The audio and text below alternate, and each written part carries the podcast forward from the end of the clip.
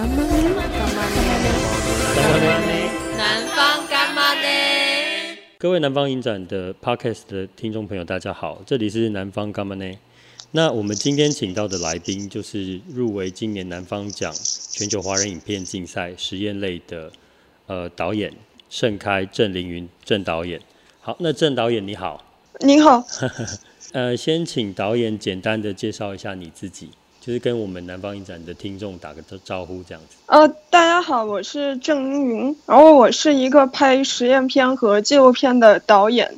我是从小在中国的云南省出生的，后来我大概是二十多岁以后，我搬到了纽约，然后我念了一个做呃电影的一个学校，然后现在我其实是最近又回到了北京。然后我现在一直都在探索做那个实验电影这方面的东西，然后我这一次入围的呃这个影片，它的标题叫《Blooming》，然后翻译成中文我会叫它《盛开》，然后它是讲关于那个一个关于花花朵就春天的粉粉红色的这样一个故事和一个艺术家的故事。然后我其实，在二零一六年的时候，我就入围过一次南方影展。然后那一年我入围的也是一个实验电影，是叫《一件不合适的大衣》。谢谢导演，因为您您刚刚说到就是盛开，您是用英文的 Blooming 当成片名，那所以你是先取英文的片名，才后来又又再加一个中文的片名吗？呃，对，您这个问题非常好。其实我呃是为了参加那个。就是华语区的放映，我才有一个中文的片名。因为其实我一直都在用英文创作这几年，然后它原来的那个最开始的标题，这个片子就叫《Blooming》，然后它其实这次说的就是一种花朵，然后那个开放的那种状态。然后我觉得一个词，这个词就已经很形象了，所以当时也没有再从那个我从小使用的那个母语里边再找一个词。其实要不要要不要也请你谈一下一件不合适的大衣？因为一件不合适的大衣，其实我我看过嘛，因为我在一六年的时候，我也是我我是南方展策展人，然后我同时也是南方展实验类的评审的其中一个。那那时候我看到这部片的时候，我就觉得非常的有趣，因为这部片。其实，呃，对我来说，我觉得，嗯，与其说他谈到爱的部分，其实我觉得里面还有蛮多是乡愁。那你用的是纪录片的形式，那我觉得那个观察是比较像民族志的，就是它它其实里面不只有对个体，就是对你你你你想要关注的那个被摄体的一个一个拍摄。那其实里面还有很多文化的东西。那是不是想先请你谈一下上一部片你的那个一件不合适大衣的创作？然后这个片子是一五一六年的时候做的，对。然后其实您说的很准确，它的形式是一个纪录片，但其实那个文本当中那个故事是大半部分是虚构的，嗯。然后这个那个片子也是一个呃基于语言和文化的片子。然后我在做那片子的时候录的那个 voiceover 全都用的是。我们云南的一个方言，然后其实说的是一个呃地方性的一个故事，就是在云南有一个呃有一个就是去缅甸，然后呃打工的一个传统，然后呃他是因为当时呃就生活比较困难，然后去缅甸那种当矿工，很多就是男性都要出远门，然后呃。打工以后呢，就攒了钱以后，把这些攒的钱都带回去。然后我是听说了家族里的一个亲戚的亲戚，他有这样一个故事，然后我再把它跟我从小看到的家里的影像资料，以及后来就是我对自己生活的体验，包括我比如说从中国北京搬家去了纽约。这样一个过程相互融合，然后就呃根据我写出来的文本和能够找到的以及手上有的各种资料，然后呃就创作了这样一个片子。然后那个片子主要也是关于乡愁的，但是其实上它是就是因为我要说的那个故事，我非常想说它，但是我又没有一个就是我们最直接的。能够视觉化的资料，所以我用的是当时的我，然后带入到过去，然后加上各种比较老旧的物件，然后就重新呃把那段历史给挖掘了出来。那其实我们再聊回到这部《盛开》好了，呃，其实我从那部片就是一件不合适的大衣，再看到今年入围的《盛开》的时候，我觉得就是你的作品，如果说我们用实验类来作为一个框架的话，我实在不太喜欢用实验来做框架，因为对我来讲，就是影像或者是叙事比较叙事美学比较前卫的作品，其实我觉得那种其实实验像是一个精神，而不像是某种。创作的类类型，因为对我来讲，你记录有可能是非常实验，剧情有可能实验。那 其实对我来讲，我觉得这是我的解读啦。就是如果我有说错话，导演也请您指正我。这样，就是我觉得你的作品的影像的编排上面，其实比较像影像师的风格。那 我我会认为说，影像师其实比较需要靠的是像单一镜头里面的物件的造型，或者是剪跟剪接之间的那种前后关联来做。来完成一个影片的结构。那我我是想问说，在创作的时候，或者是创作之前，你是不是其实已经先写好脚本，或者是其实你有个概念，然后边拍且拍且走这样子？就想问导演这个问题。呃，行，那我就以《Blooming》这个片子作为例子来说吧。嗯、好。哦，其实我在之前也有别的比较短的作品，然后都其实都差不多。然后《Blooming》这个故事其实就是呃。我就是在纽约，然后在布鲁克林那个植物园看到了很多的桃花，也没有很多，就一棵了。其实我只找到一棵开的，然后但是呢，我我还是非常想拍一个桃花的，关于桃花的东西，因为那个花就是是我们原产地是中国的，嗯，然后在我老家云南也有很古老的那个桃的种子，嗯，所以就是也是一个特别能代表乡愁的东西。嗯，而且春天是一个非常浪漫的季节。嗯，然后就是呃，所有人都会看，特别看到那个粉红色的，就是桃花啊。嗯、然后其实，在纽约吧，可能更多的是樱花，然后它们长得还挺像的，就是同一种浪漫的感觉。嗯嗯。嗯嗯然后呢，当时我就想拍这么一个片子，但是这个花的形象，我们就是真实存在的物质的，那就是真的没有。嗯。然后我也只想用我生活当中比较能找得到的那个途径，各种方法去拍。而我刚好有一朋友，他是画画的。然后其实呢，我就当时就在想一个问题，因为我自己其实也做一些关于那个，就是不只是电影，就其他的那个视觉类的东西，我也在做。嗯。然后我那个画画的那位朋友，然后我就在想，这个画画跟我们做这电影。然后它其实是会有什么样的联系呢？其实就某种程度上，对于我来说，都是就是把一个虚拟的东西，就是你可能没有实体的，要重新，它是印在画布上，然后我可能是用胶片，可能是电子的，然后重现一段关于记忆的东西。特别是桃花这个东西，它不是纯粹的，就是说你就就一朵花这么简单，因为它在我们中国的文化里。其实，呃，是也是有非常深刻的意义，所以我就跟这朋友约定好以后呢，我根据就是我对他的了解，然后其实是只有我自己看过，然后我自己知道有一个大概的就是拍摄的方向，然后包括那个花在影片里就是种子，在一个就是呃我们说的人体内部的结构里边的运动，那个也是我。在拍之前就有想这方面的东西，也是根据就是，比如说我小的时候，我们家里人就会说，哎，你吃这个，吃这个桃子，你就把那个核，或者吃其他水果也是一样的，那个核你就忘了吐出来，小孩子，然后可能你肚子里就长一棵树，它有点荒唐，但是它还是就是，在我。可能就是一直都成长的过程当中，一直都觉得是一个很荒唐，但是让我觉得我会记得住的一个笑话，所以我就把这两个东西结合在了一起，然后根据那个朋友的一个就是我对他的了解，以及我想要这个桃花要表达什么，然后这两个东西自己整理出一个拍摄的一个大概的计划，然后再在拍摄的过程当中执行我的一些想法。您您刚刚提到那个吐种子。在台湾也有这种说法，就是我爸爸，我爸小时候就我吃西瓜的时候就懒得吐种子，然后我爸就会说，就是 你再不吐的话，你肚子里面长出西瓜会太重，你肚子会太胀之类的。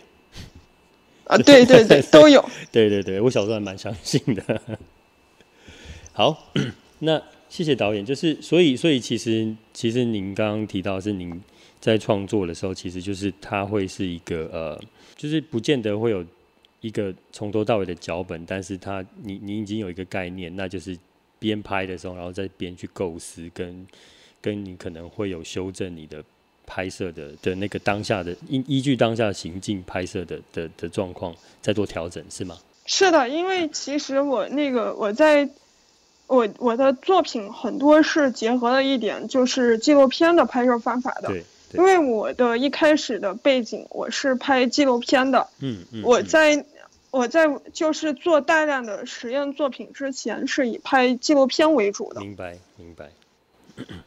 啊，我会这样问的原因，其实也是因为我觉得，其实以纪录片、以不以实验片来讲的话，我觉得导演的片里面其实有一些段落的呈现，对我来讲是特别真诚，就是很很，我觉得那是很直接的一种情感表达。比如说，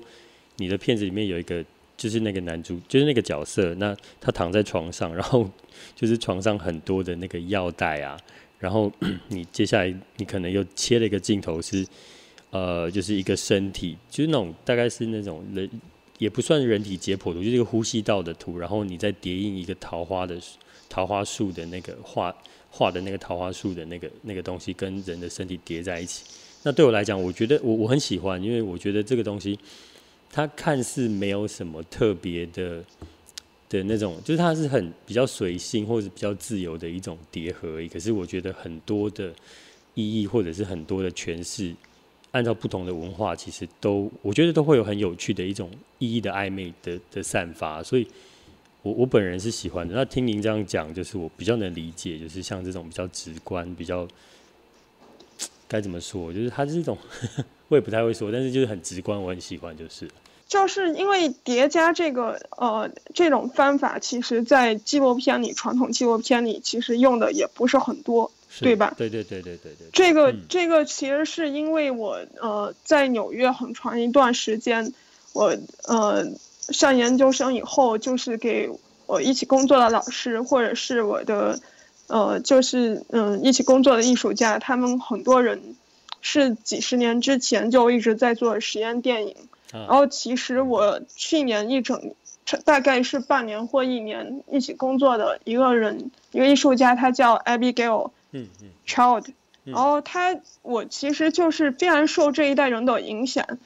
包括就是呃叠加这种方法，还有就是剪辑上的风格，嗯，就是呃我其实想做的是就是呃一方面就基于曾经的，因为实验片有自己的历史和传统，对，另一方面看我自己能不能往里边加一些新的东西。呃，这部片其实是去年完成的嘛，就是去年导演您还在纽约的时候，所以就是 简单的来说，就是呃，这个乡愁作为一种记忆的的，就是在作品里面的呈现。那它被它的隐喻就是桃花。那在您在纽约的时候，有没有什么是你特别想念的食物，或者是特别想念的？除了桃花以外，是中国的物件。我会这样问的原因，是因为我觉得也可以介绍。就是让台湾人知道一些呃中国比较特殊的，就是像您比较会记得的在地的食物，或者是怎么样？哦，其实像很多食物，不管是呃大陆还是台湾，还有就是各种东西都是共通的。因为我从小在云南长大，然后其实我们云南就是山比较多嘛，就以山多而闻名，然后。我从小到大就是印象最深刻的食物之一，就是那个我们云南人叫呃菌子，其实就蘑菇。嗯嗯，蘑菇，嗯，菇类的。对，因为它、嗯、对就是一些菌菇类。哦。然后那个东西是云南的特产。是。然后它其实是跟我们的自然环境和文化都比较相关的。就自然上那个东西是长在松树林里边的。而且是要就是环境特别好的地方，嗯，然后找就我们去上山采蘑菇的时候，是一个非常有惊喜和意外的过程。就那个菌菇类，你找它的时候，你要把地上的那个树叶把草给扒开，然后用一棍子慢慢的给它拨出来。然后就有的菌，虽然每一年它可能在同一个位置都长，但是你不一定能找到它，所以是一个非常让人惊喜的过程。然后包括这个东西的，就是使用的方法也是，就是非常有地方特色。我们会在里边加那个云贵高原嘛，有有花椒，然后有就是我们云南的有云腿，也是火腿的一种，都是非常有地方特色的东西。就是它代表了，其实就我们跟自然那个特别好的关系，就没有污染的生活。嗯嗯嗯，想请问，就是导演您，其实，在二零一六年的时候，《一件不合适的大衣》入围南方影展，那今年又以这部片入围，可是很可惜，也很抱歉，就是两次都没有机会邀请您来台南，就是这次可能也因为疫情的关系，所以其实 就是呃，台湾以外的导演，我们即便是台湾。就是我们自己岛上的一些导演，其实也不见得有机会能来到台南。那但是不管如何，就是想问说，导演有没有来过台湾，或者是来过台南啊？那如果你 或者是对台南有没有什么特别的想象？那呃，是不是也请导演聊一聊这一块？哦，是这样的，就是我其实特别想来，我没来过台湾，哦，而我想问一下，就是比如说那个一六年的时候，您那个。放映的，那个电影节放映放映电影的那个电影院叫什么名字？哦，它叫它一六年的时候放映的那个戏院叫做全美戏院。它，对我对对对其实嗯嗯，您说您说，其实就就是我其实就特别想来一次那个戏院哦，因为我。我也很喜欢看电影。我在纽约的时候，每星期都要花一天半到两天的时间坐在电影院里。嗯嗯嗯。然后我还喜欢去不同的电影院，因为不同电影院的观众，包括放映的片子，它是不同的。然后在纽约的时候，我最记得的事情就是。那个，比如说我们的现代艺术美术馆 MoMA 里边，每天都有很多的爷爷奶奶看电影，然后看的都是艺术片，因为他们有时间坐得住，喜欢看艺术，就是让人意想不到。然后你每天看到别人就他们就骑一自行车，然后就一进去就待一天，然后你就觉得其实做电影这事还挺好的，因为就是不管你特别是像实验片或艺术片这种东西。不管怎么样，也还是有观众想要看的，而且一直都在关注，就非常感动。嗯，然后我想来台南这个也看一下，因为我呃一六年的时候就是看到电影节的宣传，觉得呃发现呃有这么一个就是特别好的一个地方，然后就是有丰富的历史，然后也有展映就是平时我们电影商业电影里边见不到的东西，然后所以我特别向往这个地方。哦。好，就我我跟您解释一下，那那个戏院叫全美戏院，全是完全的全美，是美丽的美嘛，全美戏院。那那个戏院其实有蛮有趣的是，因为它它现它早期的时候其实就是一轮戏院，就是大概院线戏院，我们说院线戏院大概就是你台湾大概就是反反正它大大概就是像呃环球影城啊，在那个时代大概一九七零八零年代的时候，但因为它已经比较老了，所以他现在就变成二轮戏院。那 这是平常的时候。那这个戏院的历有一个有趣的历史，是因为您知道李安嘛？台湾的李安。知道。对对对。哦，对，他的自传里也写过这个戏院。对对对，他中学，他他说他国国中，哎，他高中的时候，他非常喜欢去全美戏院看电影。对，大概就是这段历史。好，那最后一个，最后一个，最后一个问题就是想问导演说，那。因为今年南方影展就是我们今年的主视觉的主题，呃，奇幻药丸。那那个奇幻药丸其实是一个隐喻，就是说，就像骇客任务 Matrix 里面，导演有看过吗？骇客任务，嗯，就是他那个 Morpheus 拿那个药给给那个那个基努里维，就是 Leo 那 Neo 的，他就说你要这颗你要红色药丸还是蓝色药丸？然后然后吞下了一颗奇幻药丸之后，他就会看到什么？那如果假设这是一个假设的题目，就是如果说我们现在有一颗奇幻药丸送给你的话，那你你觉得你你希望你吞下之后会发生什么事情？我希望我吞下去之后，嗯，就是我呃，比如说我希望我吞下去之后，嗯、呃，让我看一下未来的世界，比如说我们，比如说五十年、一百年之后是什么样的？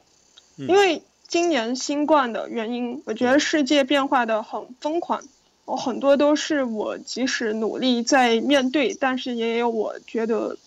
面对起来力不从心的，就非常让人焦虑的事情。嗯，然后包括现在，即使我们的科技发展了。然后像一个新冠病毒，我们还是没有办法，然后治愈大多数人，还有这么多的人死了，然后这个是非常的不幸的。就如果我能看一眼未来，我就想为以后，然后比如说以后如果会发生什么事情，我可以多提前为自己就是有一些心理上的准备，甚至就是比如说我一直是想拍电影的。那如果以后，以后真的世界就变了，那我是不是考虑一下拍电影的方式要怎么换一下？嗯，是不是胶片还能不能存在？嗯，然后电子的影像能不能存在了？如果不能存在，我要以什么样的方式和过去的，和未来的，